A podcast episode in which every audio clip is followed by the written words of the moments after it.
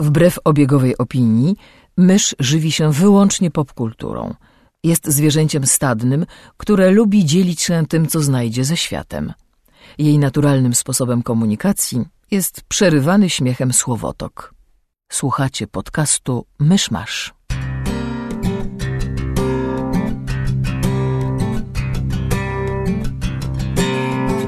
Gospodarzami podcastu Myszmasz są Krzysiek Ceran, redaktor portalu Avalon. Kamil Borek ze studia Kobart. i Mysz, autorka bloga Mysza Mówi. Drodzy słuchacze, jest poniedziałek 11 sierpnia 2014 roku. Urodziny Jana Magdy Armida, znanego z roli imperatora Palpatina oraz rocznica otwarcia moskiewskiego lotniska Szeremietiewo, na którym kiedyś spędziłem 4 godziny na nieklimatyzowanym terminalu. Zapraszam do 69 odcinka podcastu Myszmasz. W tym tygodniu byliśmy na konwencie i z konwentu przyprowadziliśmy gościa. Za, zaciągając niemalże siłą wbrew woli. Za włosy do jaskini. E, tak, więc dzisiaj w studiu witamy e, Ocean Soul. Cześć. Tak jest. E, Bardzo dziękuję za zaciągnięcie, tak z zaskoczenia. Sądzę, że cała przyjemność po naszej stronie i miejmy nadzieję po stronie naszych słuchaczy. E, prowadzisz, prawda, bloga. Tak, prowadzę bloga pod adresem oceansoulwaw.pl o kulturze, głównie o literaturze.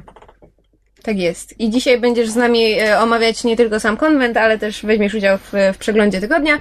Ale zanim do tego przejdziemy, to e, niestety musimy Cię skazać na e, standardowy motyw, na który skazujemy wszystkich naszych gości, to znaczy pytanie pod tytułem jakie są Twoje gikowskie korzenie? Jak stałaś się tym, kim się stałaś i skąd się wzięło blogowanie? Myślałam nad tym w metrze. Byliśmy tutaj. Nie daliście mi wiele więcej czasu na przemyślenie sprawy. Tak, żeśmy o, o, specjalnie postanowiłam ostrzec, że będzie takie pytanie.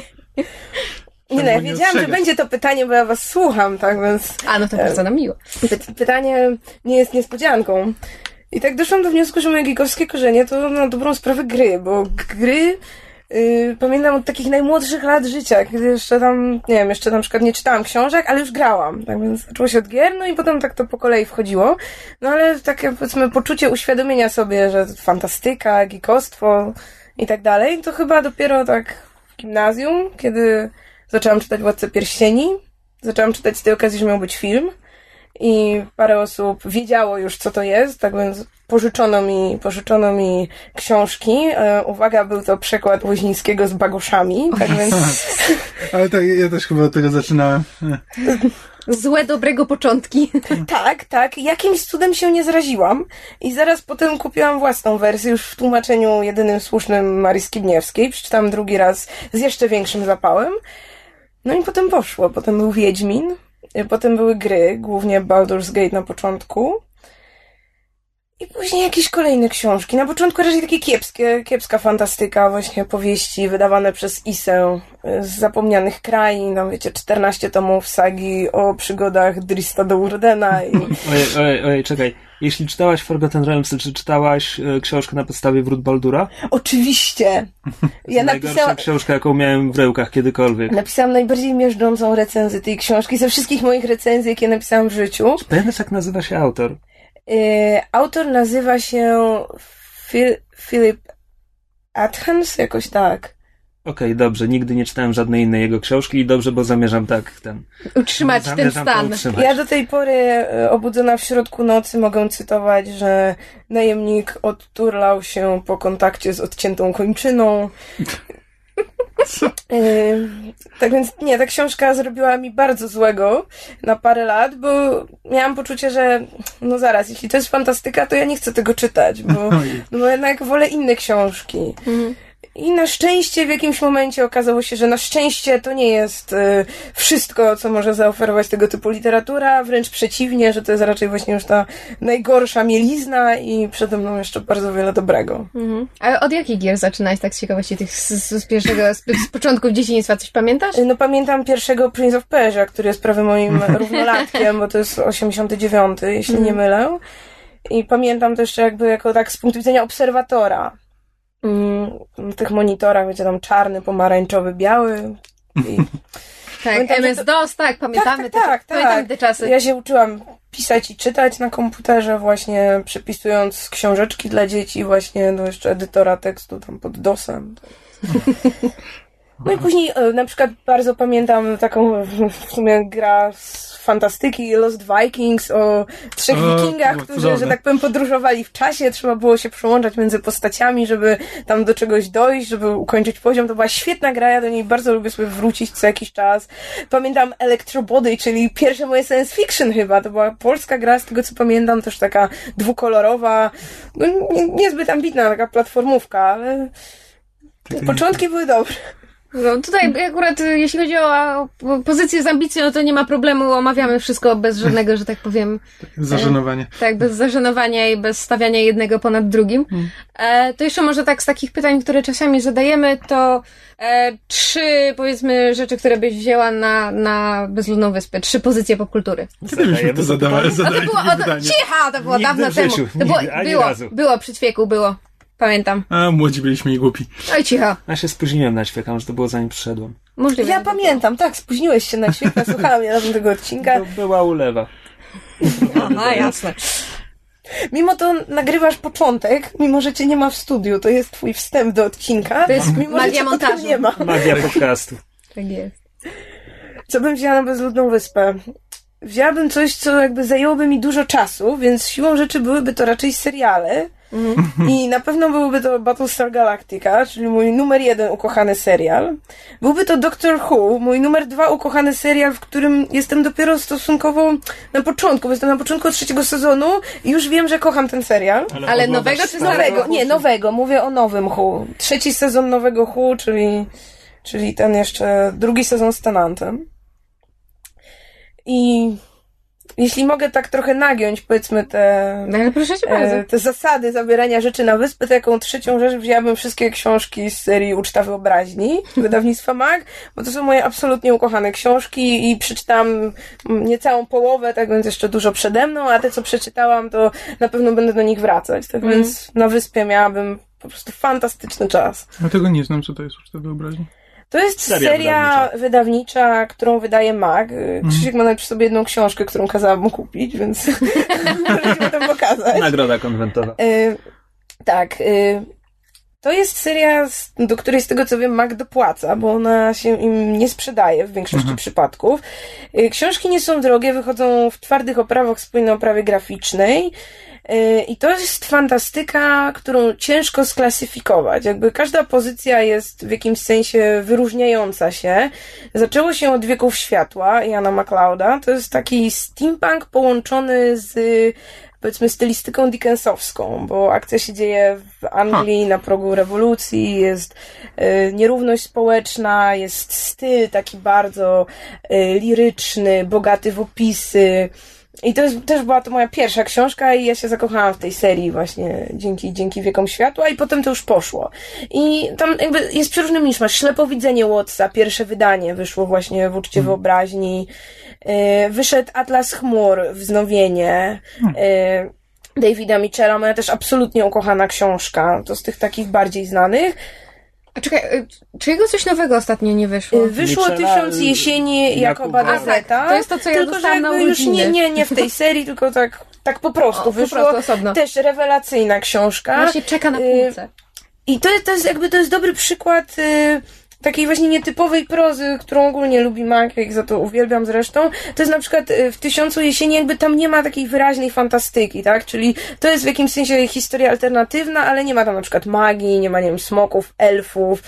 Wszystko jest takie, takie nasze, takie codzienne, a ta książka ma po prostu w sobie tyle magii, że nie sposób, nie sposób no, się oderwać, nie sposób nie pokochać. Ja, ja bardzo lubię wydawnictwo Maga, ale niestety od dłuższego czasu mam z nim napięku, bo oni. Em, ja się w nich zakochałam zupełnie przez przypadek, bo któregoś roku na wakacjach nie miałam co czytać, pojechałam do Empiku i złapałam książkę, która wcześniej paręnaście razy wpadła mi w oko, to była Strzała Kusziela, ona wtedy była stosunkowo, e, dużo się o niej mówiło.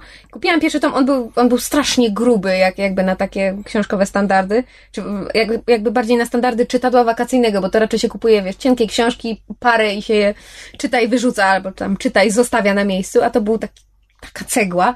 I zaczytałam się w niej, absolutnie się zakochałam, jakby teraz z perspektywy czasu wiem, że ta, ta, ta książka i jakby ta seria ma swoje wady, ale bardzo mi się podobał właśnie taki fajnie skonstruowany świat fantastyczny, oparty na jakby na, na Europie w, w czasach, nie wiem, tam powiedzmy renesansu, czy może trochę wcześniej. E, nie jakoś szalenie oryginalny, ale po prostu ładnie, ładnie opisany, ładnie skonstruowany. I wydali trzy, trzy, trzy tomy jakby, bo to są trzy, trzy trylogie w, w serii po angielsku wyszło. Oni wydali pierwszą, pierwszą trylogię i potem bardzo długo czekałam. Myślałam, że właściwie nie wydadzą już tych kolejnych książek. Nie tak dawno wydali pierwszy, pierwszy tom tej drugiej trylogii, czyli jakby powiedzmy czwarty.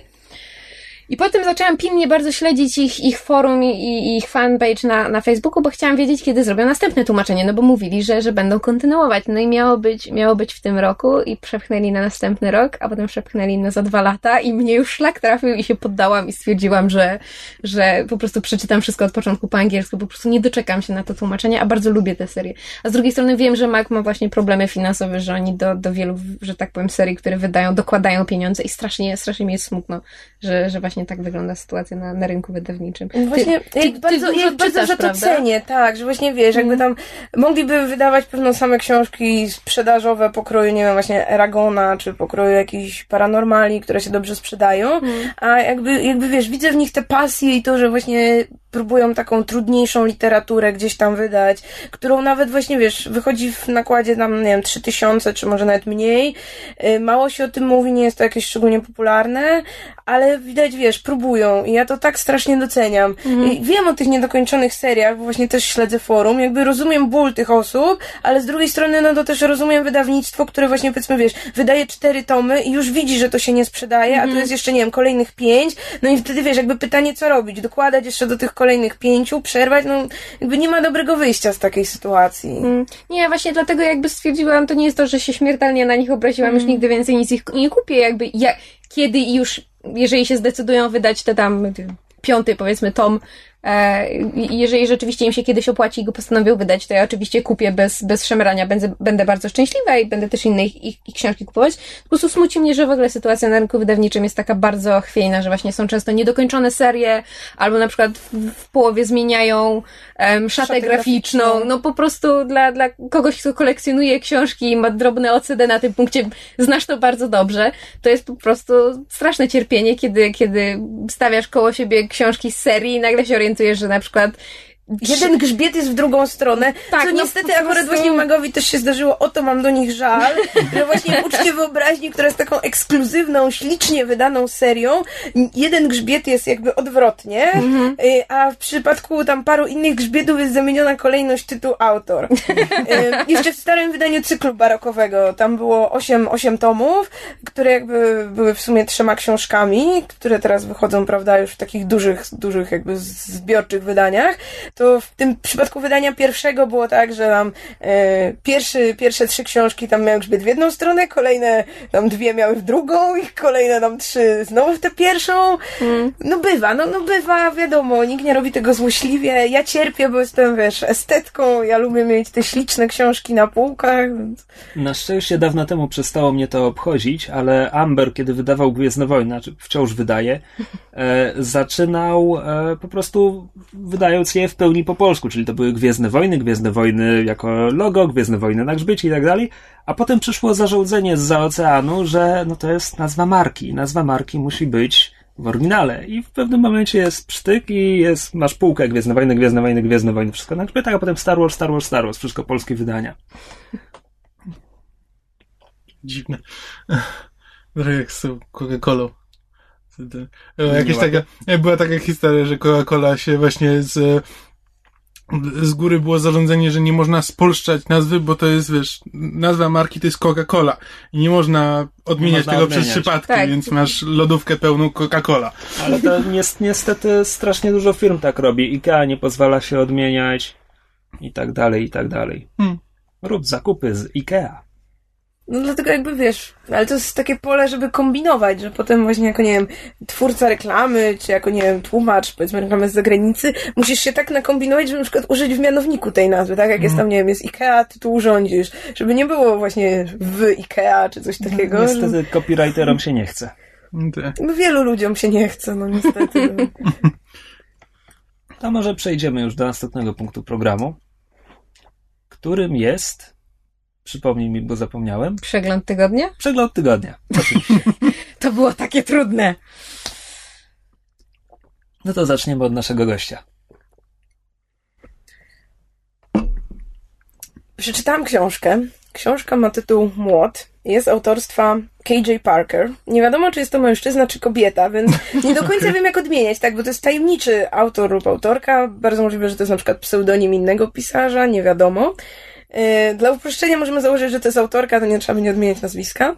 E, To też jest książka wydana przez wydawnictwo MAC i jest to druga powieść e, KJ Parker. Pierwszą był Składany Nóż. Książki to też, jest, to też jest fantastyka oczywiście, ale też fantastyka mało typowa. Y, mianowicie to jest właśnie, podobnie jak w przypadku na Tysiąc Jesieni, książka, gdzie nie ma takiej żadnej otoczki typu magia, typu obce rasy, typu jakieś, nie wiem, niezwykłe średniowieczne królestwa i tak dalej, ale nie jest to też nasz świat. Tak więc są tam fikcyjne zupełnie nazwy, ale nie takie typowo fantastyczne. I mnie to bardzo intryguje, bo w tym świecie przedstawionym, zarówno w jednej, jak i drugiej książce, są elementy, które wiążemy jakoś z naszą kulturą, ale z różnymi epokami. To trochę się kojarzy z jakąś Republiką Rzymską. Trochę się kojarzy z jakimś naszym renesansem, bo tam już jest na przykład broń palna. Są wynalazki niektóre z różnych epok. Y, W młocie pojawiają się też takie plemiona, które można by przyrównać do Indian na przykład.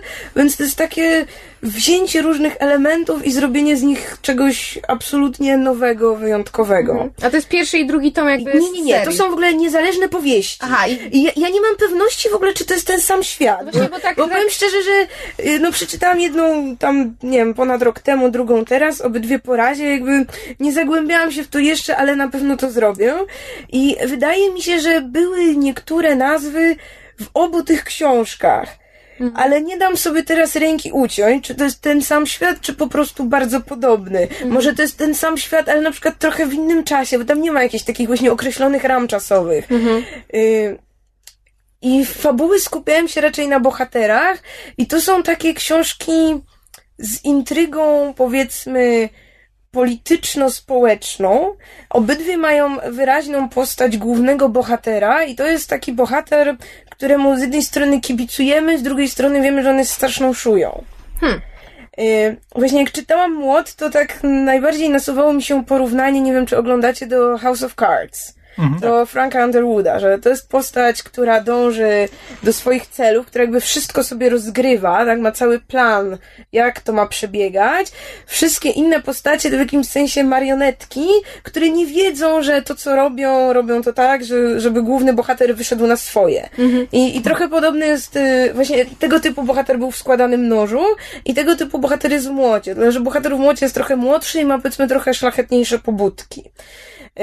Może o czym jest ta książka w ogóle powiem, bo tak trochę od końca zaczynam. Ale spokojnie, ja zawsze mam to samo. Krzysiek musi ze mnie wyciągać fabułę książek, bo ja nigdy nie pamiętam, Ja, bo, go opisać. właśnie I powiem wam, tytuł. że ja A, nie, i tytuł, ja, tak. Bo ja nie lubię mówić o fabułach i nie lubię pisać o fabułach, bo dla mnie to jest w jakimś sensie drugorzędna sprawa w przypadku książki, w przypadku tego, czy chcę ją przeczytać. E, ale dla, dla powiedzmy bardziej konwencjonalnych czytelników jakieś takie może wprowadzenie. Otóż jest, jest wyspa, na którą zsyłane są osoby, y, które, nie wiem, były przestępcami, zdrajcami i jest jakiś kontynent taki bardzo enigmatyczny, na który nigdy nie zawitamy, z którego wiemy, że właśnie na tę wyspę są zsyłane osoby. I one zamieszkują tylko jakąś niewielką część tej wyspy, tam jest właściwie jedno miasto, w którym jest jeden sklepikarz, y, jacyś tam rolnicy, y, jacyś rzemieślnicy i jakby na, na, na górze tej wyspy, w jakby w takim odosobnieniu, jest jeden ważny taki ród możnych, który został wygnany z tego ojczystego kraju. E, Ród składa się z ojca, matki i trzech synów. I najmłodszy z tych synów jest właśnie głównym bohaterem powieści. On tak trochę jakby no nie przystaje do, do tej swojej rodziny, bo ten najstarszy syn e, zajął się głównie uprawą roli, średni syn e, poluje, jest, ma taką swoją bandę takich zbirów, oni tam czasem napadają na tych, na tych rolników, tam im kradną bydło i tak dalej, a ten młodszy syn tak trochę sobie nie może znaleźć miejsca. Ojciec by chciał, żeby on się zajął nauką, żeby studiował bodajże prawo. No on, on bardzo lubi czytać, tam jest ogromna biblioteka w tym domu, ale jakby ma powody, by nienawidzić swojej rodziny. Nie będę zdradzać, bo to jest akurat element, który robi bardzo duże wrażenie, jak się to czyta. I on, on ma też przyjaciela w tym miasteczku, który z kolei jest... Yy, jest synem sklepikarza, bo ten, ten sklep przyjmuje jego wuj. No i oni, oni się przyjaźnią, znaczy to jest taka bardzo specyficzna przyjaźń. Oni się rzadko widują, bo właśnie główny bohater musi uciekać po kryjomu właśnie z tej swojej posiadłości, żeby, żeby móc w ogóle być w tym miasteczku. Y, i cała taka główna fabuła zaczyna się w momencie, jak on postanawia na dobre uciec z domu. Zabiera stamtąd tylko miecz, który jest przedmiotem o niesłychanej wartości. Postanawia go właśnie sprzedać w tym sklepie i, i, i za, za wartość tego miecza on by mógł kupić całe to miasteczko. Tam w ogóle yy, sklepikarz... Ja skąd ten sklepikarz ma te pieniądze, no, żeby właśnie rzecz tym, że on nie ma tych pieniędzy. A, widzisz. Yy, ta kolonia jest całkowicie ekonomicznie uzależniona od kontynentu. Tam co jakiś czas przy, przybywa statek, który jakby dostarcza dostarcza im dóbr, które oni potrzebują, oni jakby nie mają fabryk, oni nie produkują. Mhm. Oni pasą bydło i muszą sprzedawać y, mięso właśnie tym osobom y, z kontynentu, sami dostają wszystko, czego potrzebują, jakieś narzędzia i tak dalej. Więc to jest taki głównie handel barterowy. Tam, tam nie ma, nie ma pieniędzy, ale jakby ten sklepikarz zdaje sobie sprawę z tego, że jakby ten statek przypłynął, to za ten miecz on może kupić jakby powrót, powrót do, do ojczyzny dla siebie, właśnie dla całej swojej rodziny, no, to są niesłychane pieniądze. Mhm. Y i rzecz w tym, że jakby on oddaje ten miecz w zastaw w tym sklepie w zamian za inne dobra i postanawia otworzyć tam fabrykę. Postanawia w ogóle zrobić totalną rewolucję, która w konsekwencji pozwoli się tej wyspie uniezależnić absolutnie od tego kontynentu. I żeby było śmieszniej, nie robi tego właśnie w obrębie tego miasteczka, bo to by było łamanie prawa, tylko tam jest cały dookoła teren, który jest we władaniu tak zwanych dzikich. To jest właśnie no, plemię, które trochę przypomina Indian, z którymi jakby oni się w ogóle nie kontaktują, oni nie są w konflikcie, oni po prostu żyją totalnie odrębnie. I też jest powiedziane dlaczego. Znaczy, to jest bardzo ciekawy aspekt. Mianowicie to plemię jakby nie uznaje w ogóle ich istnienia. Oni nie wierzą, że tamci ludzie są realni. Mm -hmm. Traktują ich, jakby w ogóle omijają ich wzrokiem, nie dopuszczają do siebie. Na zdrowie! Przepraszam. Nie przerywaj. Na zdrowie. Tak, jakby nie dopuszczają do siebie myśli, że to też są ludzie, że oni też istnieją. I powiedzmy, to są takie główne wątki, które potem znajdują e, rozwinięcie i no to jest książka szalenie wciągająca, taki no typowy, ty, taki typowy page turner, że zaczyna się, prawda, rano, kończy się następnego dnia rano. Mhm. Więc ja polecam gorąco. To nie jest jakby trudna książka z jakimiś, nie wiem, e, filozoficznymi rozważaniami czy czymkolwiek, ale jest ta, ta, ta właśnie ta głębsza myśl, choćby samo to poczucie, co ona robi z czytelnikiem, że, że łapiemy się na tym, że kibicujemy komuś, kto manipuluje wszystkimi na przykład, mhm. tak. Się rozgadałam. Nie, bardzo nie, ale dobrze, ale brzmi bardzo to... fajnie. Będziemy, będziemy chyba ten szukać. Tak, Szukaj tak, więc pole, polecam, polecam i składany nóż, który moim zdaniem jest jeszcze lepszy mhm. i polecam też młot Jestem zakochana w autorze, autorce. Po tych dwóch książkach czegokolwiek Mac nie wyda, kupię w ciemno. Myślę, że warto polecić, bo to też nie jest znane. To... Mhm. Znaczy, mnie no, w ogóle ja nawet się... Pierwszy raz słyszę, nie, nie naprawdę fajnie. Mhm. Krzysztofie. E, tak, ja przeczytałem powieść Naomi Nowik pod tytułem, e, niech no sobie przypomnę... Który tom? To Empire of Ivory, czyli Cesarstwo Kości Słoniowej, zgaduję. Albo Imperium Kości Słoniowej? Prawdopodobnie. E, to jest czwarta część cyklu e, pod tytułem Temerer. Temerer to jest imię jednego z głównych bohaterów, zaraz do niego wrócimy. E, który został wydany, chyba wszystko, co autorka dotąd napisała, ukazało się już po polsku nakładem wydawnictwa bodajże Rebis. Tylko ja o tym nie wiedziałem, więc zacząłem to czytać po angielsku. I teraz nie mogę się przełączyć. I to są takie tytuły jak po kolei Smok jego królewskiej mości, Nefrytowy tron, wojna prochowa, właśnie Imperium Kości Słoniowej, zwycięstwo orłów, potem nie pamiętam. E, I ja po to się ugnąłem, wiedząc tylko tyle, że to, to są wojny napoleońskie ze smokami. I szczerze mówiąc, to jest chyba najlepszy.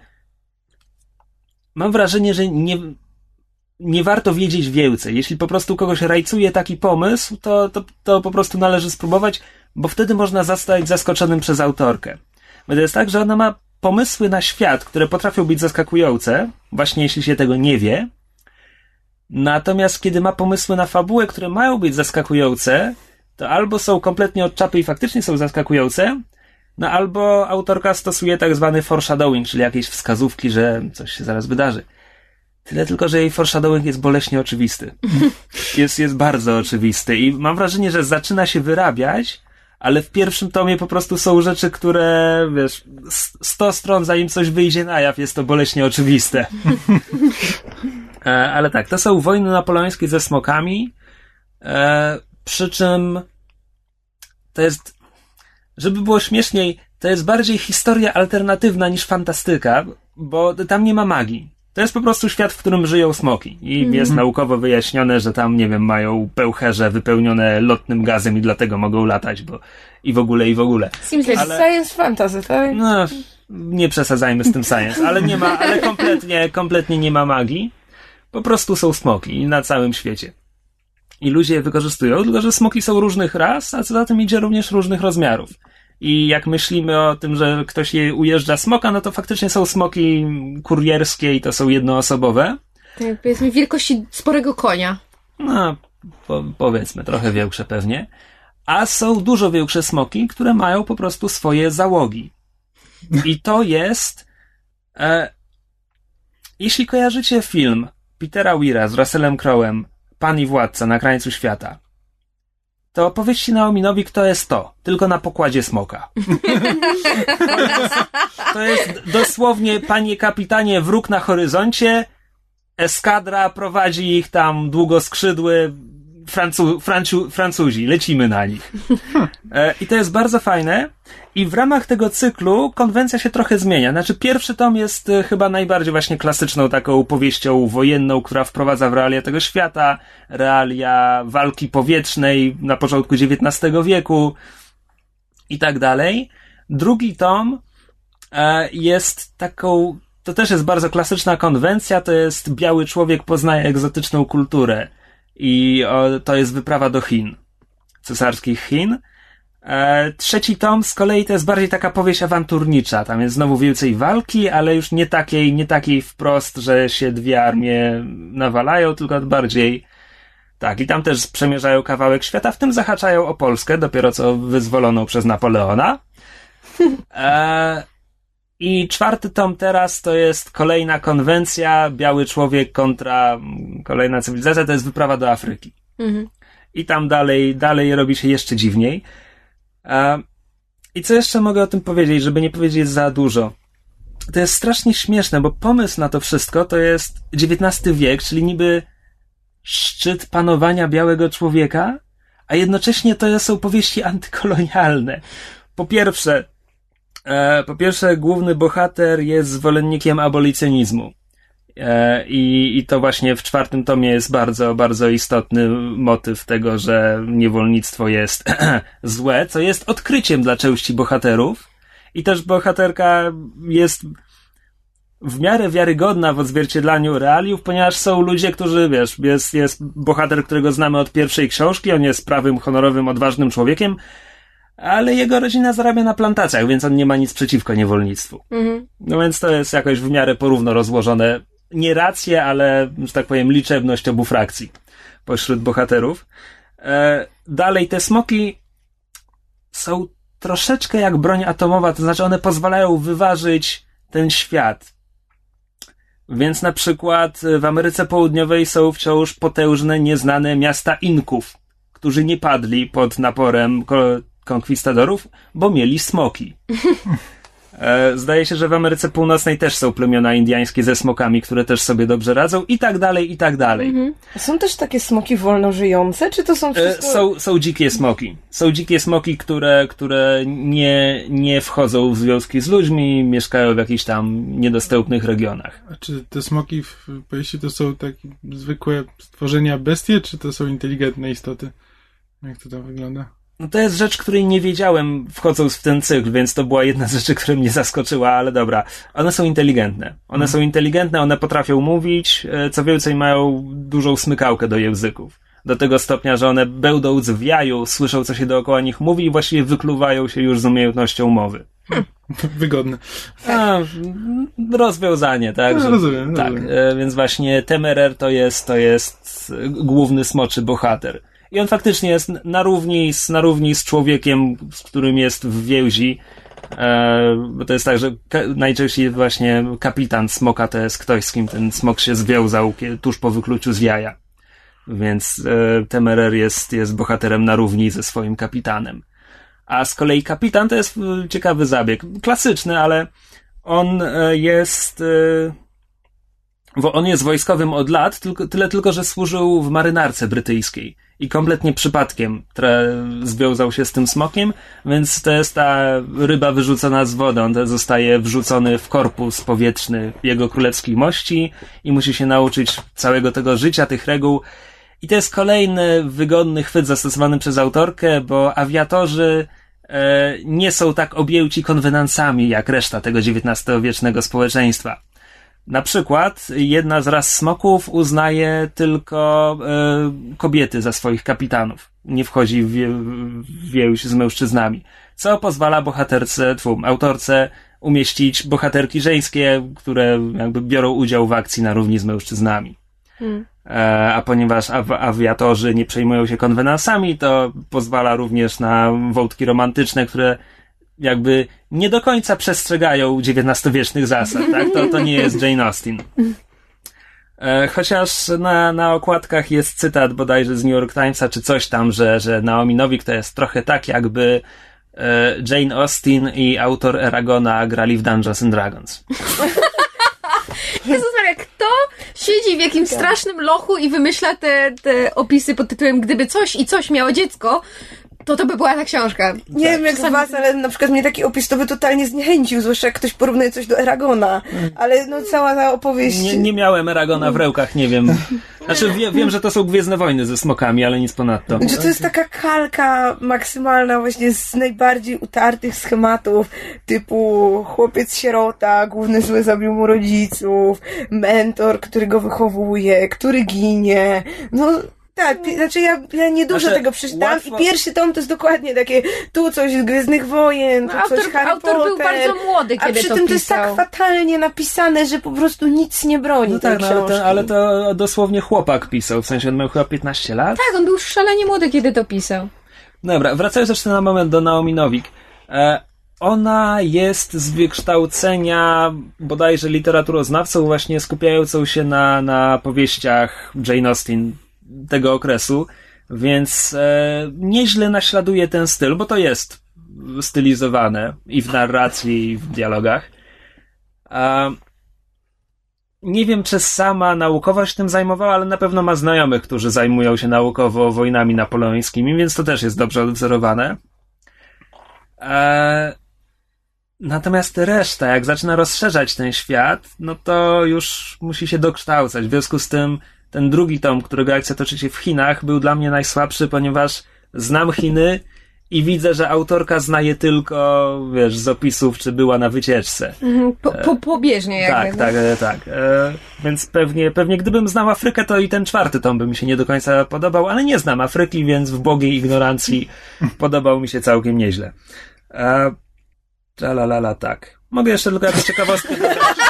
E, Próbowałem sobie Niezła recenzja. Tralala, tak. Próbowałem sobie przypomnieć, czy mam coś jeszcze do powiedzenia, ale nie mam. Tylko jako ciekawostkę mogę dodać, że Naomi Nowik e, robiła dla BioWare'u. Była chyba jedną ze scenarzystek Neverwinter Nights. No proszę. Albo kimś tam przy Neverwinter Nights. Ty to czytasz częściowo po polsku, częściowo po angielsku? Nie, nie, ja tak? to Czy- zacząłem czytać po angielsku i właśnie dlatego wolno mi idzie, bo pierwsze trzy tomy w miarę łatwo dopadłem, a potem czwórki przez dwa lata chyba nie mogłem. Mhm. Czyli nie znasz w ogóle polskich wersji? Kompletnie nie znam, dlatego nie mogę nic powiedzieć o tłumaczeniu na przykład. To ja w takim razie mogę zakończyć swoją sagę o Mad Maxie, bo w końcu mi się udało obejrzeć trz- trzecią część serii Beyond Thunderdome pod kopuł gromu. Gromu, To się tak. bodajże po polsku nazywało. E, I muszę powiedzieć, że te, ta część mi się podobała najbardziej. Choć jakby te zdania są podzielone. Jakby tak z tego, co Znaczy, czytałem. Twoje zdania? Nie, w sensie zdania tak ogólnie są podzielone Kamila na temat tego, drugiej osobowości. która, która część Mad Maxa jest najlepsza, czy Road Warrior, czy e, właśnie Beyond Thunderdome są tak, mm, me- z tego co zrozumiałem, to są w miarę wyrównane. E, mi się akurat podobała najbardziej, bo e, głównie dlatego, że pokazuje najwięcej tego świata i też e, jakby oglądając Mad Maxa, to się dopiero zorientowałem, że Fallout to, to nie jest tylko hołd złożony Mad Maxowi, to jest po prostu skóra żywcem zdjęta. To jest dosłownie, oglądałem ten film i było na zasadzie, okej, okay, znam tą zbroję z Fallouta, znam tę kurtkę z Fallouta, znam ten samochód z Fallouta i znam tę broń z Fallouta. I dokładnie wygląda, wiesz, miasta wyglądają tak samo, poza miastami tam z, też, też wygląda tak samo. E, no ale to już tak, to jakby e, kwestia poboczna. Film zaczyna się od tego, że właśnie Max przybywa do miasta, e, które się nazywa Bartertown, e, bo tam czegoś szuka. I z, e, właśnie wchodzi w układ z taką nieformalną przywódczynią tego miasta, bo to taka ma być trochę libertariańska e, społeczność, ale no właśnie postać grana przez Tina Turner, Turner e, zwana Auntie. Nie wiem, jak to tam po polsku mogło być przetłumaczone, ciotunia, czy coś takiego. E, ona rządzi tym miastem, no i właśnie Max się z nią tam dogaduje, że mm, coś tam chce ugrać, już nie będę wchodził w szczegóły. No i właśnie musi wejść pod tą kopułę gromu. No ale to wszystko tam zaczyna się powoli sypać fabuła jest naprawdę drugorzędna. Jakby i to przez cały, przez całą serię się przewija to, że fabuła tam właściwie nie ma większego znaczenia i najfajniejsze w tych filmach jest właśnie mm, oglądanie tego świata i to, jak on jest przedstawiony. To Bartertown jest e, właśnie fajnie przedstawione, choć też no jak się już grało w Fallouta, to się zna te klimaty. Jakby w, Mad Max był wcześniej, ale, e, ale no jakby to jest, niestety jak się teraz do niego wraca, to, to, to, to już nie robi takiego wrażenia, jakie by robiło, gdyby się to oglądało po raz pierwszy. E, ale bardzo fajnie jest też zrobione, bo tam w, drugiej części filmu Max trafia właśnie na, tam na pustkowia i tam poznaje właśnie e, plemię, plemię dzikusów. E, który tam mieszka i to jest, i to jest bardzo fajnie zrobione, bo to rzeczywiście oni się posługują własnym językiem, taką gwarą, e, coś w stylu właśnie Atlasu Chmur, gdzie też tam było, jak były te sceny z tej przeszłości o przyszłości, to właśnie to, to była taka, taka gwara, gdzie to niby jest ten sam język, ale, ale składnia zupełnie inna i pewne słowa poodmieniane. I to jest bardzo fajnie, bardzo fajnie zrobione, bardzo fajnie przedstawione. Ale tak, ale wciąż fabuła kuleje w, w, tych, w tych filmach i podtrzymuję to, co powiedziałem przy okazji drugiego Mad Maxa, że ta cała seria by się lepiej sprawdziła jako serial niż jako e, film, bo ani te fabuły nie są na tyle skomplikowane, żeby warto je było rozciągać na półtorej godziny lub więcej, E, I też jakby, gdyby to był serial, no to mielibyśmy szansę poznać więcej tego świata, który jest mm, najfajniejszą częścią e, całej, e, całej serii. Ale zasadniczo muszę powiedzieć, że bardzo jak, tak po pierwszym Mad Maxie byłem kompletnie nieprzekonany, po drugim trochę bardziej, po trzecim to jest całkiem fajna seria, można, można obejrzeć z lekką nostalgii, nawet teraz. No, teraz czekamy na nie na czwórkę, tylko na nowego Mad Maxa. A, a o czwórce to się dopiero teraz dowiedziałem, gdzieś do, doczytałem, że pomysł na czwórkę jest taki, że twór, e, twórca ma taki, że to jest jak tam film ma mieć jakieś 110 minut, to to jest jeden wielki pościg. To jest po prostu całe, cały film jest jednym pościgiem, e, podczas którego mamy poznać bohaterów i ten, i dowiedzieć się o nich czegoś więcej. Jest to absolutnie absurdalny pomysł, lekko przerażający, ale jeśli mu to wyjdzie, jeśli on ustanie to lądowanie, będę naprawdę pod dużym wrażeniem. Podobno on twierdzi, że chce po prostu linearną, linearną opowieść o jednym pościgu ciągu całego, w ciągu całego filmu. Nie wiem, jak mu to wyjdzie, ale życzę mu wszystkiego najlepszego. Z jednej strony to brzmi dziwnie, z drugiej strony i filmy, i gry y, science fiction, zwłaszcza w ciągu ostatnich lat, y, strasznie cierpiały na to, że tam twórcy strasznie się upierali, żeby to zawsze była wielka skala ratowanie świata i tak mhm. dalej. Więc takie skupienie się po prostu na jakimś jednym wydarzeniu to, to brzmi fajnie. Mm, To może być naprawdę fajny pomysł, jeśli tego nie zwalą. A wygląda na to, że też jakby studio, studio ma dużo, na, dużo pewności siebie, jeśli chodzi o te, o te produkcje, bo jakby e, też y, doczytałem newsa, że film dostał więcej pieniędzy od studia, żeby jeszcze trochę podkręcić te sceny, bo ten, że są fajne i żeby były jeszcze, jeszcze fajniejsze, że po prostu studio, studio dało twórcy więcej pieniędzy, masz i zrób jeszcze, jeszcze fajniej niż to teraz wygląda. Ja bardzo liczę na to, że ten nowy Mad Max będzie dla mnie takim samym miłym, niespodziewanym zaskoczeniem jak Dread w zeszłym roku a i, i Godzilla w tym, w, w tym roku. Dread był kolejnym było. sympatycznym filmem, który nie miał wielkiej skali, tylko skupiał się na jednej akcji. No właśnie takie było moje skojarzenie, więc mówię, li, bardzo mocno liczę na to, że, że ten Mad Max nowy okaże się całkiem, całkiem przyjemnym, rozrywkowym filmem.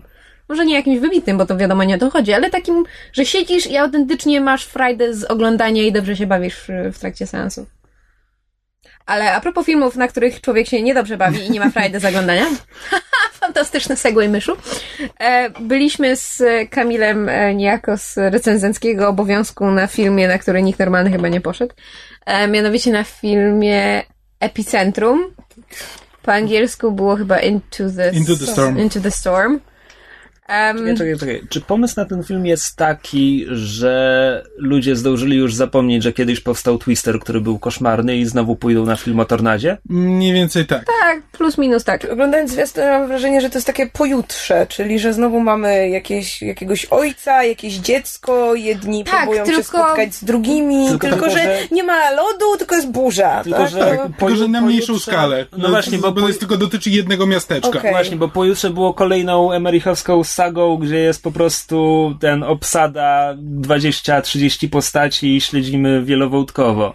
Czy tu też trochę tych postaci jest, nawet trochę za Znaczy, dużo, ale ten, Ja mam wrażenie, że jakby twórca filmu musiał się w jakimś stopniu na Emerichu wzorować, bo to jest jakby ten sam schemat, tylko na, na o wiele, wiele mniejszą y, skalę, no bo jednak Emerich jak niszczy, to niszczy wszystko z dużym naciskiem na Amerykanów, do których ma chyba jakąś osobistą vendetę, a ten y, twórca po prostu skupił się na jednym miasteczku gdzieś tam w, na w, w, Stanów Zjednoczonych, gdzieś tam w Stanach. Mm, Pom- bo pomysł jest taki, że to jest pierwsze w historii tornado klasy tam szóstej. Mimo, że jakby mm, naj- największe do tej pory zarejestrowane to jest do klasy piątej i ona po prostu jakby nie ma górnego pułapu. Po Chce, prostu chcesz powiedzieć, że ono wyszło z tej szczeliny na dnie Oceanu Pacyficznego? mniej więcej coś takiego, tak. Właśnie czyta, czytałem po prostu na Wikipedii, że jakby tornada się klasyfikuje od 1 do 5, przy czym te 5 po prostu nie ma górnego pułapu. Po prostu są już tak duże, że jakby się już dalej nie klasyfikuje, ale to jest tornado w skali 6. Tak, nigdy takiego nie było, w ogóle ludzie nie wiedzą, co się dzieje. Tak, Znaczy, w dodatku ono, wiesz, ono przychodzi, odchodzi, wraca z powrotem. Tak, są małe tornada, które łączą się w jedno duże. tak? O, Tam jest tornado, które wsysa, jest, nie wiem, tam nie pamiętam, wybuch e, chyba stacji benzynowej czy coś takiego i jedno z tornad wsysa w siebie w płomienie i jest tornado płomieni. To jest naukowe. To ja rozumiem, Naukowe. ale to wygląda tak Są, idiotycznie. są, są zdjęcia, to się zdarza. Ja rozumiem, ale po prostu bardzo mnie bawi fakt, że twórcy postanowili wykorzystać ten motyw, bo było im za mało. I że tam jakby wszystko się zdarza. Tak w jednym małym miasteczku Tak. zdarzają się wszystkie możliwe złe rzeczy. Tak, Tak, związane Tak, z to, tornadem. to tornado po prostu każda, każda anomalia tornady, jaką do tej pory zarejestrowana, jest wrzucona w to jedno gigatornado. Okej, czy na jakąś starą kobietę w czerwonych butach spada dom? Nie, ale są latające krowy. Są latające krowy, tak. Naprawdę? Kamil zauważył latającą krowę. Znaczy, ja wiem, że to była największa zaleta Twistera, ale naprawdę? Ale to, ale to dosłownie można przegapić. Jest po prostu jeden moment, A. w którym po prostu w tle, wi- wiesz, akurat zauważyłem, Taki smaczek. czy to była krowa? Dla konesera. Tak. No, e, Znaczy, wydaje mi się, że wiesz, nie znam się na tornadach, nie będę udawał, że się znam, ale wydaje mi się, że jakby e, ktoś to w miarę, w miarę zresearchował, jakby cały, e, cały film podąża głównie za em, ekipą, która, na, e, która kręci tornada no tak, e, i tam... Jezus Maria, przecież to jest Twister. jest Twister, no. Tak, tylko że mają, mają swój własny czołg, mają tam z, zrobiony tam przez siebie czołg z, nie wiem, 15 kamerami na każdym... No tak, e, taki w- ciężko opancerzony samochód właśnie do ścigania burz, żeby można było wjechać nim wjechać nim w sam środek, znaczy jakby stanąć na drodze tornada, wczepić się przy pomocy zaczepów w ziemię, żeby cię nie, nie oderwało od ziemi i, i nakręcić jakby ujęcia ze środka tornada. Właśnie głównym, główną motywacją bohatera jest, znaczy, Jednego jednego, z- z... jest to, żeby nakręcić tornado od środka, nakręcić oko, e, oko tornada, czego nikt wcześniej nigdy w życiu nie zrobił. E, Ty na początku powiedziałeś, że na ten film nikt nie pójdzie. I to mnie zastanawia o tyle, że jakby powiedzmy obecnie tak na fali popularności Richarda Armitage myśli, że jego fanki też na ten film nie pójdą. Znaczy, wiesz co, może część pójdzie, Znaczy, to, jest ale... takie, to, jest, to jest takie disaster porno, że to jest, jak to, komuś się ten temat podoba i lubi oglądać, to jest dobrze zrobione jakby pod względem efektów specjalnych. Jest e, fajnie zrobione to tornado. Są tam tak twarze, dla których pewnie z, część osób pójdzie Czy do tak, kina. z- ze znajomych twarzy jest właśnie Richard Armitage e, w, w tam roli e, ojca, dyrektora Jakby szkoły. ktoś nie wiedział, to jest Torin. Torin z Władcy Pierścieni, tak? pozna bez brody? No, Kamil miał moment, e, kiedy nie poznał, ja mu chyba musiałam powiedzieć, że o, patrz, tak. Torin! Nie, naprawdę ciężko. Znaczy, be- bez brody wygląda trochę jak Jeszcze mu, Jackman. mówi z amerykańskim akcentem, e, który, który właśnie Armitage gra tam... Zamiast Ereborskiego, jak nie mam. Ale Tak. taki, ale taki ciężki, tak, s- słychać ten właśnie ten eryborski akcent Tak. tam pod tym, pod tym amerykańskim ma takie, takie momenty, gdzie ma takie. Ale skąd to nie? On jest z On Nowej jest Zelandii? Brytyjczyk. Brytyjczykiem? Styczegiem, tak. I jakby s- tam momentami właśnie ten brytyjski akcent gdzieś tam e, Wychodzi, w, Tak. w, jak jest rozemocjonowany. głównie jak krzyczy. Tak. E, Gra dyrektora szkoły, która jest właśnie w tym miasteczku i, i jest na drodze tego tornada, no jest ojcem I oczywiście dwóch tak, synów. jest ojcem dwóch synów i e, Matka tak, umarła matka i on jest z umarła. nimi skłócony, a ci synowie, a to jest tak, bo on dość, się nigdy nimi nie zajmuje i nie ma Cio. nawet czasu, bo jest zajęty szkołą. to jest dość ważne, mianowicie ci synowie, jeden z nich jest bardzo w, wkręcony jakby w, w kamery i w wideo i wkręcenie i ten jego drugi brat też mu przy tym pomaga, oni mają nakręcić tam, Tornado. Nie, oni mają nakręcić tam kronikę szkolną, bo to jest koniec roku, prawda, Ceremo- graduation, ceremonię tak. zakończenia roku. Tak, więc e, i niestety w związku z tym film bardzo próbuje być e, found footage. O nie. Tylko, że nie może się zdecydować, bo połowa filmu jest nakręcona jako found footage, po czym w połowie filmu zupełnie porzucają ten pomysł, jest po prostu y, normalnie, po czym na koniec do niego wracają tylko po to, żeby nagrać gadające głowy podsumowujące, co właśnie zobaczyliśmy i czego się nauczyły. Co jest, wiesz, kompletnie wzięli po prostu z, tej, z gatunku found footage, wzięli dokładnie to, co jest w nim najgorsze, czyli takie niezręczne próby uzasadnienia, czemu właściwie teraz kamera jest włączona i po cholerę to ktoś kręci zamiast na przykład uciekać.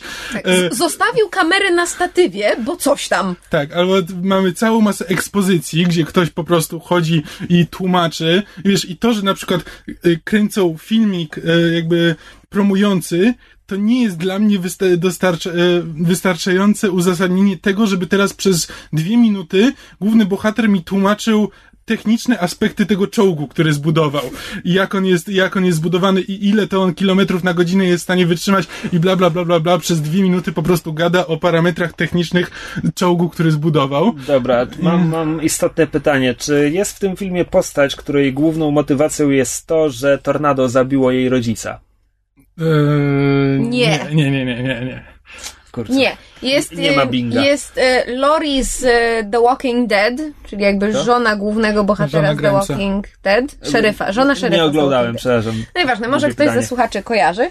E, W każdym razie ta, ta aktorka gra panią meteorolog, naukowiec, która im jedzie za tym czołgiem w wanie, który ma tam, prawda, feedy z różnych e, wiadomości, co- co też jest bezsensowne, dane naukowe i pomaga im te burze ścigać. Tak, bo ja się przez cały film zastanawiałem, że okej, dobra, mają wielki czołg, który jest w stanie wytrzymać ten, ale i tak mają za sobą mały po prostu wanik, który jedzie, w którym mają właśnie te meteorologiczne całe ten. I co z tego, że jest ten, ten czołg jest w stanie, skoro ten wanik i tak przy najbliższym powiewie lata po Robi całej... Tak. No. E, I jeszcze tam z bardziej znanych twarzy, ten plus minus, to przynajmniej dla mnie znana postać, e, nagle znikąd objawił się po wielu latach e, ciszy w eterze i w karierze objawił się aktor Jeremy Sumpter, który w 2003 roku wcielił się w e, Piotrusia Pana w fabularnym filmie. Ja się w nim kiedyś kochałam, więc ja, ja, ja po prostu znam tę twarz i wiedziałam, że tam gra. Krótko gra. Spoiler? I guess. Odlatuje do Nibelandii.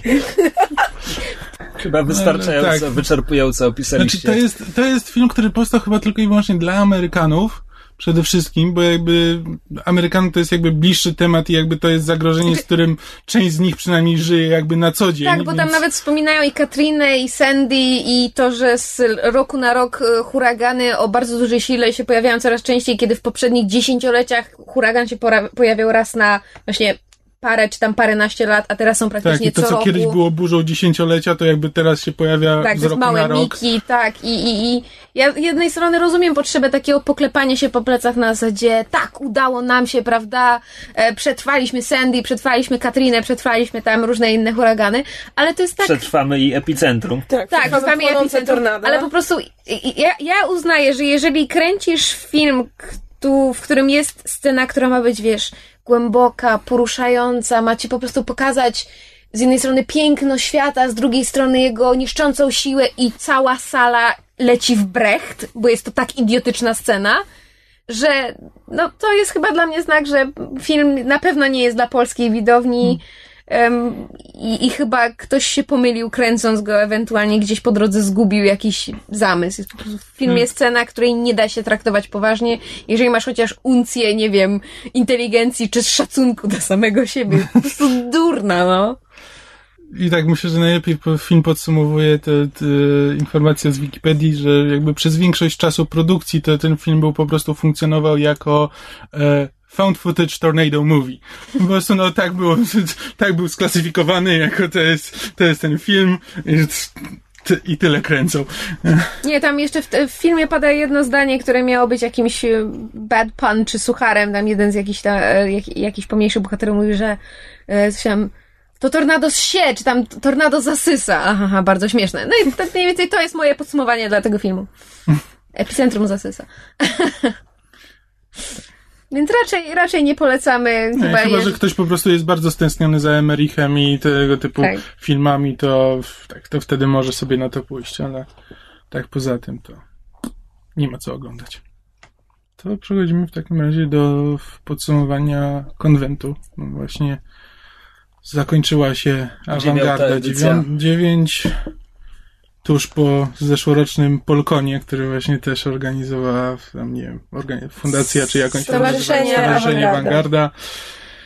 Dość słynnie im nie wyszło pod pewnymi No, to względami. było rok temu, nie czepiajmy się. No, Znaczy, nawet ko- żeśmy konwent omawia- wyszedł, tylko organizacja. Omawialiśmy nawet w podcaście tam wady i zalety Polkonu. W sumie nie, bawiliśmy się bardzo, bardzo przyjemnie. E, I w tym roku, mimo em, stosunkowo niewielkiej frekwencji, na, nawet jak na awangardę, która jest w miarę małym konwentem, może nie najmniejszym, akurat wbrew pozorom jest jednym z większych konwentów. Em, mimo średniej frekwencji, muszę powiedzieć, że całkiem, całkiem nieźle się bawiłam. Nie wiem jak ja, wy. Ja dzisiaj słyszałem, że przekroczyli 1300 uczestników. To w ogóle nie było tego widać. No bo to było rozłożone, tak. rozłożone na trzy budynki i knajpę I duży kampus, tak. tak I duży ci kampus. Ludzie, No ci ludzie gdzieś się rozmyli, że w gruncie rzeczy na prelekcjach było pustawo, na korytarzach było pustawo, tam na terenie tych nawet sklepików też było pustawo. Y, Jak już to chyba najwięcej osób było w budynku z Games Roomem, z planszówkami, Właśnie larpami. Ja mam wrażenie, że bardzo dużo osób y, jakby nie wychodziło z tak zwanego kotła, czyli właśnie tego, tego budynku, gdzie były larpy i games room i RPG i bardzo dużo osób, mam wrażenie, z tego, tych 1300 to są ludzie, którzy bezpłatnie przyszli na dni, dni nauki, dlatego, że widziałam zdjęcia z sal, w których się odbywały dni nauki i tam było naprawdę całkiem sporo osób, a to były takie duże sale wykładowe em, tam w, w budynku Politechniki. Więc y, znaczy, że, nie było czuć rzeczywiście tych 1300 osób. ja byłam na kilku prelekcjach Dnia Nauki i akurat na nich było bardzo pusto. A, no to może takie więc- specjalnie, wiesz, zdjęcia Tak, promocyjne może- wrzucali. Może jakoś dobrze ich usadzili, zdjęcie pod dobrym kątem zrobione. Wszyscy na prawą stronę. Tak, dokładnie. No to może ty pokrótce, co, co, co na czym kto był i jak było. Tak w dużym skrócie, czy... Patrzycie na mnie, mam zacząć? Znaczy, ja mogę zacząć, bo ja miałem najmniej, więc ja po prostu szybko ten, szybko się Proszę pozbędę i zasadniczo, bo z, ja byłem tylko i wyłącznie na konkursach. Tak. E, s- tak, na konkursie jednym muzycznym i na konkursie filmowym, Multimedialny, multimedialnym konkurs konkursie filmowy. filmowym. I tak, na konkursach, na konkursach się fajnie, fajnie bawiliśmy i, e, tak. i to wyszło fajnie. A tak poza tym nie byłem na żadnych prelekcjach, bo, no, bo albo nie bo ani mi się nie chciało, ani nie bardzo miałem kiedy. Hmm. Znaczy, w, tym roku właśnie już pomijając y, to, że wyglądało pustawo, zauważyłam, ponieważ to jest już y, piąty mój konwent warszawski, jakby licząc Polko na czwarta, czwarta awangarda z, jakby z, z roku na rok z rzędu. Um, nie wiem, czy to jest kwestia tego, że, że właśnie to jest już któryś konwent z rzędu z, tą, z tym samym stowarzyszeniem, a wiele osób na, na awangardzie się przewija właśnie też z roku na rok i w związku z tym i tematy prelekcji są bardzo podobne, wręcz takie same z roku na rok i to są wciąż ci sami ludzie. Jakoś w tym roku wyjątkowo nie byłam w stanie znaleźć dla siebie chyba ani jednej prelekcji, która by sprawiła, że, że spojrzałam w program i stwierdziłam, o tak, na to chcę iść, to brzmi super fajnie. I też lądowałam właściwie tylko i wyłącznie na konkursach, z tego względu, że konkursy to są jednak te jakby te punkty programu, na których jest największa interakcja z, z innymi uczestnikami, na, najlepsza zabawa, no bo prawda, wszyscy się śmieją, przekrzykują jakieś tam, a jak można tego nie znać, przecież to wszyscy wiedzą, a przecież to jest film tam XY albo o, postać tam, prawda, ABC. E, I, jakoś mam wrażenie, że jest największa zabawa, poza tym zawsze jest jednak ten element mhm. rywalizacji i, i, i poznawania nowych osób, bo czasami jak, jak się przychodzi na taki e, konkurs, to, to to myśli się, że, że, że idziemy na indywidualne, a potem się okazuje, że jest grupowy, więc ląduje się w, w grupie z ludźmi, których się nie zna i się dzięki temu poznaje nowe osoby. I jakoś no, rzeczywiście na tych konkursach było bardzo, bardzo sympatycznie. Tak, tak miałem po prostu, dlatego, dlatego tak nie bardzo, nie bardzo miałem frekwencję w tym roku, bo się, po prostu założyłem, że idę, idę tylko i wyłącznie dla towarzystwa, tam zobaczyć parę, paru znajomych tam z, E, ze środowiska, że tak powiem, i się ten, e, i się socjalizować. E, jakoś tak prelekcje, jak patrzyłem, prawdę mówiąc, do programu, to jakoś tak nie byłem przekonany. Nic, nie, nic mi nie chwyciło za wyobraźnię, tak. I nawet, nawet zaliczyliśmy moment celebrycki. Pozdrawiamy chłopaków ze stoiska 6. Tak jest. Dzisiaj jeszcze nawet zaciągnęłam, zgodnie z obietnicą, zaciągnęłam do nich Krzyśka, bo najpierw my, myśmy z Kamilem w jakby w gmachu głównym Politechniki, gdzie był tak zwany tam bazar, czyli różne stoiska e, wystawców i tam książki, różne figurki, koszulki i gry. E, w pewnym momencie usłyszałam, ty mysz masz podcast! Ja takie, co? Czekaj, gdzie? E, dla wyjaśnienia, ja zawsze na konwentach chodzę z takimi dużymi mysimi uszami, żeby łatwiej mi było odróżnić od zwykłego zjadacza sera. Cicho, musiałam to tam wstawić. Ojej. E, I i, i właśnie mieliśmy celebrycki moment e, i obiecałam, że Krzyśka do nich przyprowadzę. Krzysiek dzisiaj przyszedł się przywitać e, i na e, prośbę o po powiedzenie coś, coś głosem podcastowym e, rzucił tekst z, jakby z zapowiedzi odcinka. szalenie rozbrajające. Spanikowałem, nie wiedziałem co powiedzieć. tak, a więc pozdrawiamy, pozdrawiamy słuchacza ze stoiska numer 6. E, I w ogóle pozdrawiamy wszystkich, jeżeli ktoś z naszych słuchaczy był na awangardzie i na przykład na nas nie wpadł albo bał się podejść, e, to, to, to pozdrawiamy. No właśnie nie wiem, czemu ktoś miałby bać się podejść. Niektórzy e, są nieśmiali. Ja tak, wiecie, właśnie. Dlaczego ja tu jestem? No ja tu jestem, bo właśnie stwierdziłam, że ja podejdę i się zapoznam, mimo że tak wcześniej żeśmy się nie znali. Mm. Tak więc największa korzyść tego konwentu. Wniosek z tego taki, że warto, warto tak, podchodzić. My nie gryziemy i tak warto do nas zagadać. Tak jest. A ty, Krzysiek, jeszcze byłeś na, e, na paru konkursach, na których myśmy e, nie byli. Nawet jeden wygrałeś. E, tak, to znaczy ja też nie byłem na prelekcjach. ja znaczy, że byłem, na czym byłem? E, pierwszego dnia byłem na punkcie programu, który nazywał się Kto zdobędzie żelazny tron i okazał się być e, spotkaniem, dy dyskusją z uczestnikami, a nie prelekcją. E, I to było fajne, żeby było zabawniej, były dwie niemal identyczne prelekcje. Pierwsza była w czwartek, na niej byłem, druga była w sobotę i prowadziła ją Biedronka. Pozdrawiamy Biedronkę, jeśli nas słucha przypadkiem. Cześć Biedronka! I miały, wiesz, niemal tę samą nazwę, dokładnie ten sam temat i tak dalej. E, I to było całkiem śmieszne. Nawet pomimo tego, że prowadzący z jakiegoś powodu był ten zajadłym zwolennikiem Stanisa. Ludzie są dziwni. E, no co, no Stanis ma, Stanis ma najlepsze ten e, prawo do tronu. Yeah, ale nie ma mieczy. E, a poza tym e, nie bardzo mogłem sobie znaleźć prelekcje, więc głównie uczestniczyłem w konkursach a także postanowiłem wyjść poza ten mój e, comfort zone i wziąłem udział w dwóch larpach. I były to pierwsze larpy. Pierwszy raz bawiłem się w larpa, więc to było nowe doświadczenie. Ale to, to zacznijmy od tych konkursów, na czym ja byłem. Byłem na dwóch konkursach ogólnofantastycznych. Indywidualny udało mi się wygrać, bo były pytania o Buffy i Angela. E, drugi był ogólnodrużynowy i tam udało nam się zająć drugie miejsce. To też było miłe. E, co jeszcze? Byłem z Kamilem na konkursie dubbingowania scen z Gry Tron, który był króciutki. Specjalnie o nim nie wspomniałem. Poszło nam koszmarnie i nie, nie mówmy o nim więcej. E, Dzisiaj byłem na wiedzówce z Gry Tron i chociaż drużynowo udało nam się uszknąć drugie miejsce, to tylko, tylko pierwsze było nagradzane, bo było dużo ludzi, drużyny były liczne, więc prowadzący stwierdził, że jeśli mają dzielić między siebie te e, konwentowe pieniądze, to, to nie ma co, nie ma co punktować wszystkich trzech zwycięskich drużyn. A, I oczywiście udało mi się zająć trzecie miejsce w konkursie na rozpoznawanie piosenek disneyowskich. Mnie udało się zająć drugie miejsce w tym konkursie, na który poszłam właśnie głównie po to, żeby poznać ekipę podcastu, a że konkurs był świetny, no to Tak, konkurs To był zostałam. znakomity, e, prowadząca niezrównana. pytań 800 ileż tu?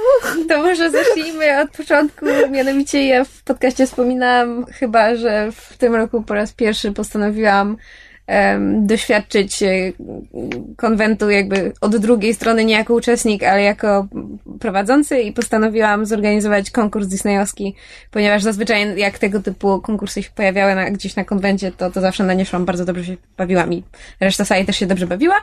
Tylko, że włączył się e, mój ten e, obsesyjno-kompulsywny charakter, w związku z czym, kiedy zaczęłam robić research do konkursu, powstało z tego 825 pytań, na co każdy, kto to usłyszał, reagował, nazwijmy to uprzejmym zdziwieniem, żeby nie powiedzieć, że wszyscy pukali się w czoło. E, i w wyniku e, różnych e, przetasowań i klasycznej, konwentowej improwizacji, która jakby jest, jest mam wrażenie, nieodłączną częścią bycia prowadzącym panel, e, skończyło się tym, że w efekcie olaliśmy te 800 ileś pytań e, i graliśmy po prostu w, w disneyowskiej jako to, jaka to melodia i, i że tak powiem, e, ekipa była nieliczna, ale za to bardzo, e, Nie no, tam- Zaangażowana. bardzo zaangażowana. Szczycie Tak. to chyba z Siedem, siedem, osób siedem, tak, brało siedem udział. osób brało udział, do końca ustało się pięć, Pięć. Jeśli się nie mylę. tak, i, i udało nam się chyba zdecydowaną większość z tych 156 tak, myślę, że utworów dobre trzy czwarte. Tak, i bawiliśmy się świetnie, widać było ten entuzjazm dziki, Śpiew, śpiewaliśmy. Tak, śpiewaliśmy spontanicznie. Śpiewaliśmy w dwóch językach jednocześnie, co było bardzo ciekawym doświadczeniem, tak, bo fragmenty leciały po angielsku, myśmy na przykład śpiewali po polsku. Tak jest.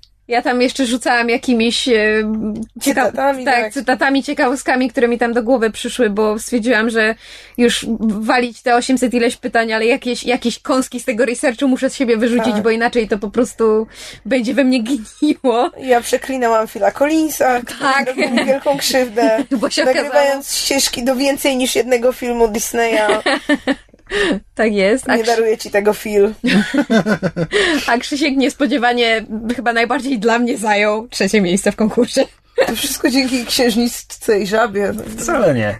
Mulan też udało mi się rozpoznać parę. Mulan jakiś I dobrze strzelałem. Tak, do, do, bardzo, bardzo, bardzo inteligentnie strzelał, że tak powiem. E, i, I myślę, że zabawa była całkiem niezła i, i mam ogromną nadzieję powtórzyć, e, przynajmniej dorównać temu poziomowi entuzjazmu w, w przyszłym miesiącu, kiedy e, z, razem z Kamilem, nie wiem, może Krzysiek też się z nami wybierze, pojedziemy na konwent kapitularz, który się odbędzie e, w weekend 26-28 września w Łodzi. Więc jeżeli mamy w okolicach Łodzi jakichś słuchaczy, e, e, którzy chcieliby na nas popatrzeć, ewentualnie się do nas odwe- to odezwać, to, to, to mogą się wybrać na kapitularz Ja już, prawdopodobnie. mogę, już mogę powiedzieć, że mnie nie będzie, bo wtedy znajomi z zagranicy do mnie przyjeżdżają. No to w takim razie. Ale ja będzie- będę. O, będzie, będzie dwa z trzech i Ocean Soul też z nami będzie, więc na pewno będzie można, że tak powiem, nam, nam pomachać, czy z nami pogadać. E, I czy ja jeszcze na czymś byłam? E, skłamałam trochę mówiąc, że nie byłam na żadnym panelu, bo czekając na konkurs stwierdziłam, że, że zrobiłam już wstępne zakupy, bo wiadomo, że konwent to jest też przede wszystkim okazja do, do jakichś tam e, fanowskich zakupów, e, zwłaszcza, że, że jak co roku na Awie pojawili się przemili panowie z, z antykwariatu Książka dla Każdego, u których co roku wydaje kupę pieniędzy, za co bardzo im dziękuję, bo e, słuchajcie, to są niesamowici ludzie. W zeszłym roku, zresztą chyba wspominałam o tym, że, że rozmawiałam z nimi na temat e, tego, że mam wybrakowane e, wydanie Sapkowskiego w tym takim białym, starym wydaniu e, i że, że brakuje mi jednego tomu, komuś pożyczyłam, nigdy nie odzyskałam i że jakby dałam, dałam im do zrozumienia tam w tym, w tym antykwariacie, że, że jakby kiedyś mi wpadło w ręce, to ja bardzo chętnie. Słuchajcie, zgadnijcie, czym mnie dzisiaj, znaczy, czym mnie przywitali pierwszego dnia konwentu, kiedy przyszłam do nich na stoisko, wręczyli mi właśnie to, to, te, ten brakujący tom Sapkowskiego, więc zrobiło mi się strasznie miło. No i tam jeszcze było parę, parę też znajomych stoisk, które, które co roku jakby przyjeżdżają na Awę, gdzie co roku wydaje dużo pieniędzy. E, jeżeli na przykład bardzo lubicie jakieś figurki, takie na przykład z Marvela, albo z jakichś seriali, albo jeżeli ktoś lubi, nie wiem, zbierać jakieś na przykład Predatory, albo Aliensy, albo jakieś fajne wisiorki, nie wiem, z Futuramą czy Simpsonami, e, jest fantastyczna, fantastyczna firma, nazywa się Stworki Potworki. Ja prawdopodobnie, nie wiem, albo na, u nas na, na Myszmaszu, albo gdzieś u siebie na, na Mysza Mówi zalinkuję. W każdym razie mają naprawdę bardzo, bardzo fajne produkty, które trudno jest w sumie dostać w Polsce. Oni specjalnie ze Stanów sprowadzają. E, I jakby pomijając właśnie zakupy, to trafiłam na jedną prelekcję. I chyba to jest ten moment, w którym stwierdzam, że już nigdy więcej nie pójdę na jakąkolwiek prelekcję, bo to, był chyba ten moment przełomowy, kiedy, kiedy już się zniechęciłam, bo poszłam na, na, na prelekcję o, o jakby przegląd seriali. Bardzo często na konwentach są właśnie prelekcje, które tam na przykład przegląd seriali science fiction albo przegląd seriali postapo. E, I fajnie jest chodzić na takie rzeczy, bo czasami można podłapać rzeczywiście pozycje, o których normalnie by się nie usłyszało. E, a niestety trafiłam na jakąś taką prelekcję, której mam wrażenie prowadząca nie była do końca przygotowana i tak przedstawiała seriale, o których na przykład nie wiedziała, że były skasowane już, albo nie do końca kojarzyła fabułę. No, nie wiem, może, może odzywa się też tutaj moje podejście, że, że uważam, że jak już człowiek się decyduje coś prowadzić, to powinien być w miarę do tego przygotowany i jednak poświęcić na to może nie dwa tygodnie, ale chociaż chwilę czasu i, i, i troszeczkę się zawiodłam, że, że to było takie, znaczy, jakby nie mam nic przeciwko luźnemu podejściu, no bo wiadomo, że jednak przemawianie przed ludźmi jest stresujące i ważne jest, żeby umieć improwizować, ale jednak jakiś tam minimum wiedzy i przygotowania na, na konwencie fanów, prawda, to, to nie wiem, może niesłusznie, ale jednak jakieś tam wymagania mam. No słusznie, słusznie. Ja ogólnie lubię chodzić na projekcje na konwentach i z reguły każdego dnia zaliczam co najmniej kilka. Tutaj też kilka zaliczyłam. Y, daruję sobie może streszczanie kolejnych paneli, to były panele literackie z bloku naukowego, ale tak pozostając przy reklamie wydawnictw, byłam na panelu młodego wydawnictwa, które nazywa się Genius Creation. Tak więc chętnie, chętnie opowiem coś tym, którzy o nim jeszcze nie słyszeli. Wydawnictwo jest świeże, bo powstało w tym roku. Wydało jedną książkę w lutym i jedną książkę teraz dopiero co. Kolejne mają w planach. Plany mają bardzo ambitne, bo do końca tego roku to jest jeszcze kilka pozycji, chyba bodaj pięć w listopadzie i dwie czy trzy w grudniu, kiedy to jest taki trudny okres przedświąteczny. I już też dalej na kolejny rok też mają plany. Y, na panelu pojawiło się trzech autorów jeden autor, który właśnie wydał pierwszą książkę u nich, to jest Paweł Majka y, i dwóch autorów, którzy dopiero, ich książki, które do, dopiero ukażą się. Jednym z nich jest Emil Strzeszewski, którego może kojarzycie, bo wydawał już w Powergrafie, wydał powieść Ektenia, która ukazała się w e-booku. Tak więc poszłam dowiedzieć się, co ciekawego nowego wydawnictwo chce zaoferować właśnie fanom fantastyki, zwłaszcza, że to jest bardzo trudny okres taki dla branży, wiele mhm. młodych wydawnictw się zamknęło albo zawiesiło działalność, a tu nowy gracz. Byłam ciekawa ich podejścia i powiem wam, że tak jak wchodziłam sceptyczna, tak wyszłam bardzo optymistyczna. To znaczy z tych wszystkich y, planów, zapowiedzi wyłania się też takie sensowne podejście do wydawania. To znaczy, wydaje mi się, że, że wydawnictwo będzie starało się dbać o czytelnika i dbać o swojego autora. Mhm. To znaczy, sami autorzy bardzo pozytywnie, pochlebnie wypowiadali się i o współpracy, że to jest taka bardzo partnerska relacja, że im płacą, co ponoć nie jest jakby sprawą tak, oczywistą. To bywa problematyczne. E, Tak, właśnie tę pierwszą książkę wydaną, właśnie książkę Pawła Majki dostaliśmy my uczestnicy panelu, tak więc zdążyłam już zajrzeć na tam drugą stronę okładki. Książka ma korektora i redaktora, co bardzo dobrze świadczy o młodym wydawnictwie. W ogóle o jakimkolwiek By- by- wydawnictwie. Tak, by nie wymieniać wydawnictw, które bez tego się obywały i moje Obywają serce nadal. pękało wówczas. Tu widać, że, że przynajmniej jakby zostały te próby podjęte. Yy, tak więc jestem bardzo dobrej myśli, będę śledzić ich losy, będę śledzić ich pozycje. No na pewno przeczytam właśnie książkę, którą, którą nam wręczono i trzymam kciuki, bo właśnie w tej trudnej sytuacji każdy nowy gracz na rynku y, zdecydowanie się przyda, zwłaszcza, że ich polityka wydawnicza zdaje się być jakby czymś pomiędzy taką literaturą stricte rozrywkową, a literaturą z ambicjami, tak więc y, mam nadzieję, że, że wam się uda. Trzymamy kciuki. Tak, trzymamy kciuki. Coś jeszcze? Jakieś prelekcje, które ci zapadły w pamięć, skoro na tylu, na tylu I, byłaś? tak, znaczy, jeśli jeszcze miałabym pochwalić jakąś prelekcję, to byłby to panel y, Gotycyzm i Fantastyka. Y, Na panelu były dwie panie z anglistyki Uniwersytetu Warszawskiego. Była pani profesor Dominika Ramos i pani doktor y, Babilas, które dyskutowały właśnie o początkach literatury gotyckiej, czyli tam od powiedzmy tam XVII wiek i tak, i tak dalej, i tak dalej.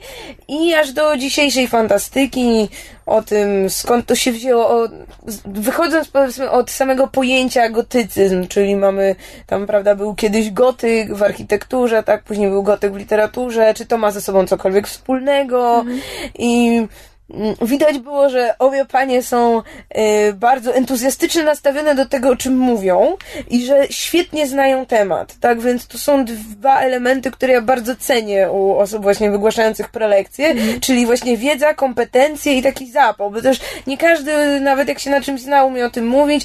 Tu, mimo że jakby był, był prowadzący ten panel, to właśnie nie miał nic do roboty, bo panie po prostu świetnie same potrafiły, y, potrafiły rozmawiać, potrafiły zachęcić też publiczność, bo tam później właśnie padały i pytania o jakby o polecanki, typu czy, czy jest jakaś książka podobna do czegoś, czy też potem na seriale zeszło. Powiedzmy, że, że obecnie też jest ten moment, kiedy właśnie jakieś takie elementy gotyckie y, powracają. Mamy na przykład nowy serial Penny Dreadful, który jest taką kwintesencją chyba wszystkich elementów, które literatura gotycka nam przynosi, tak? Jakby, I to jest oczywiście ten recykling znanych postaci, czyli tam właśnie od Drakuli, Doriana Greya, doktora Frankensteina i samych takich jakby jakby takiej konwencji tego strachu, tego takiego mm, motywu y, bestii, która żyje gdzieś tam w nas, którą z jednej strony próbujemy tłamsić, która potem wychodzi. Tak więc bardzo ciekawy temat, y, bardzo reprezentowany przez dzieła i wcześniejsze, i obecne. Tak więc na pewno nie żałuję. Ja byłem jeszcze na prelekcji Marka Grzywacza o japońskich legendach miejskich, która była w porządku. Tyle tylko, że autor. E... On szukał informacji o japońskich legendach miejskich w internecie.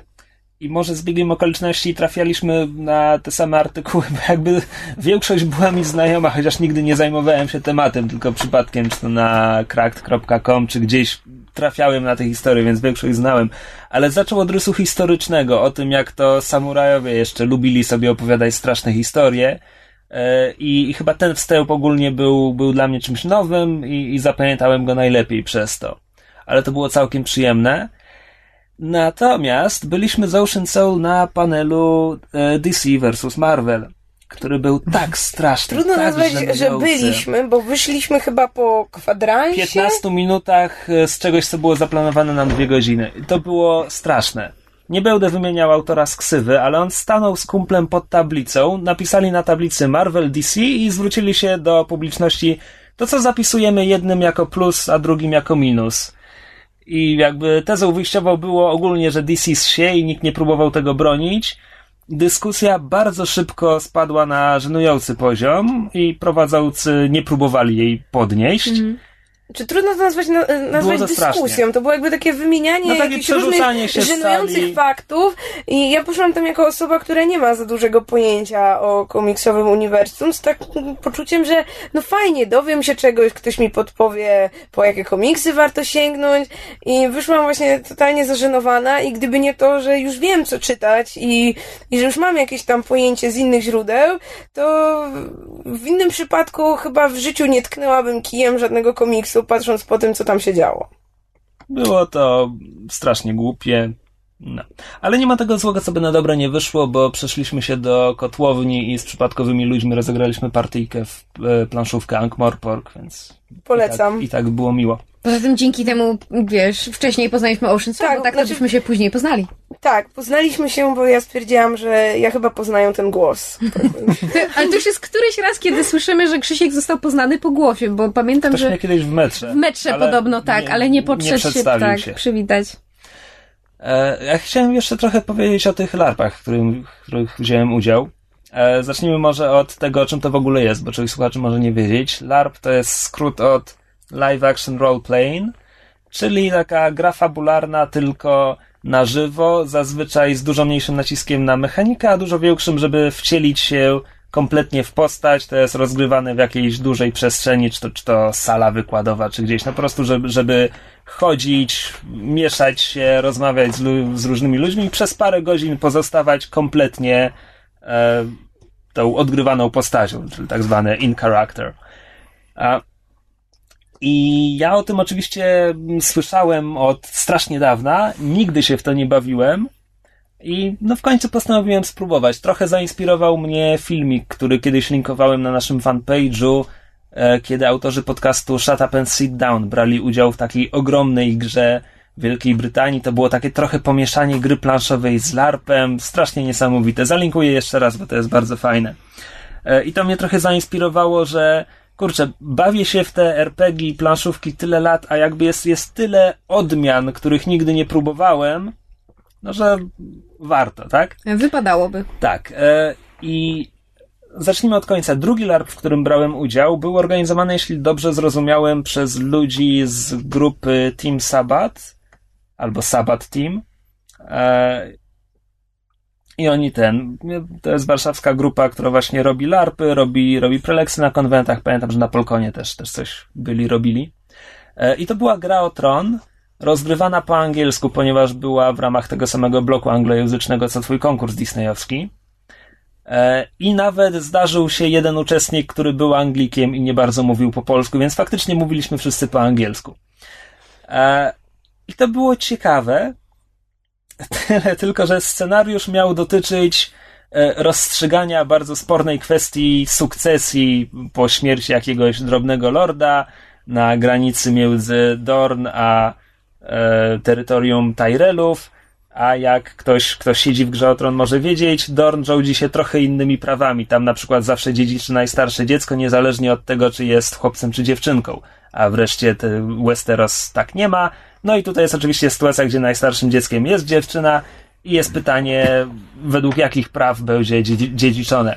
No i scenariusz miał dotyczyć tego, że uczestnicy, uczestnicy będą rozstrzygać tę kwestię, będą się o to spierać, dyskutować, ale dwóch głównych graczy, to znaczy gracze wcielający się w, w najważniejszego Tyrella na miejscu i najważniejszego Martela na miejscu, stwierdzili, że to jest murder mystery i zaczęli się dopytywać e, o to, o okoliczności śmierci poprzedniego pana na zamku, które były odrobinę podejrzane, w sensie on wybrał się na wycieczkę, ukąsiła go żmija i zmarł.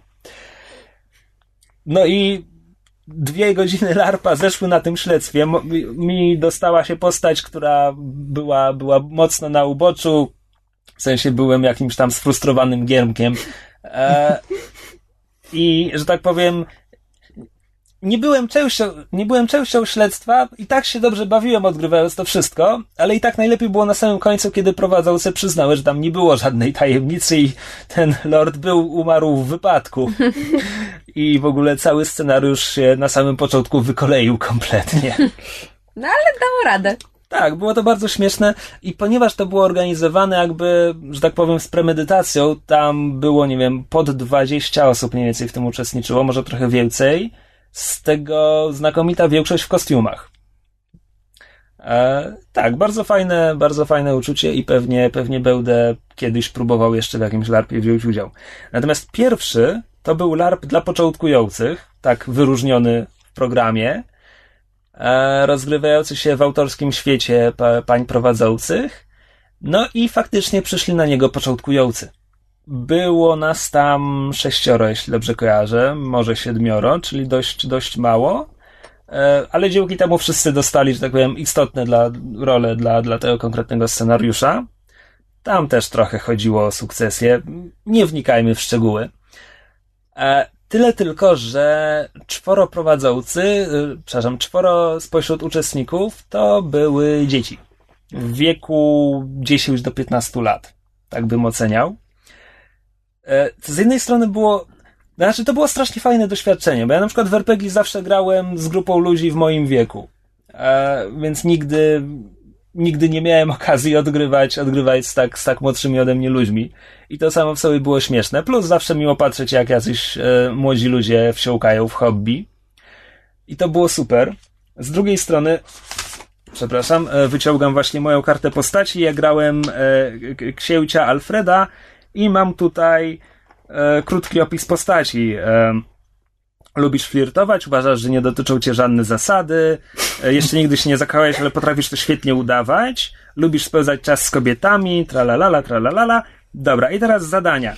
Zapewnić mariaż swój, tralalala, e, i tutaj mm, chodziło o to, że jesteśmy na dworze jakiegoś ościennego państwa i tam jest księżniczka, co ma wyjść za mąż.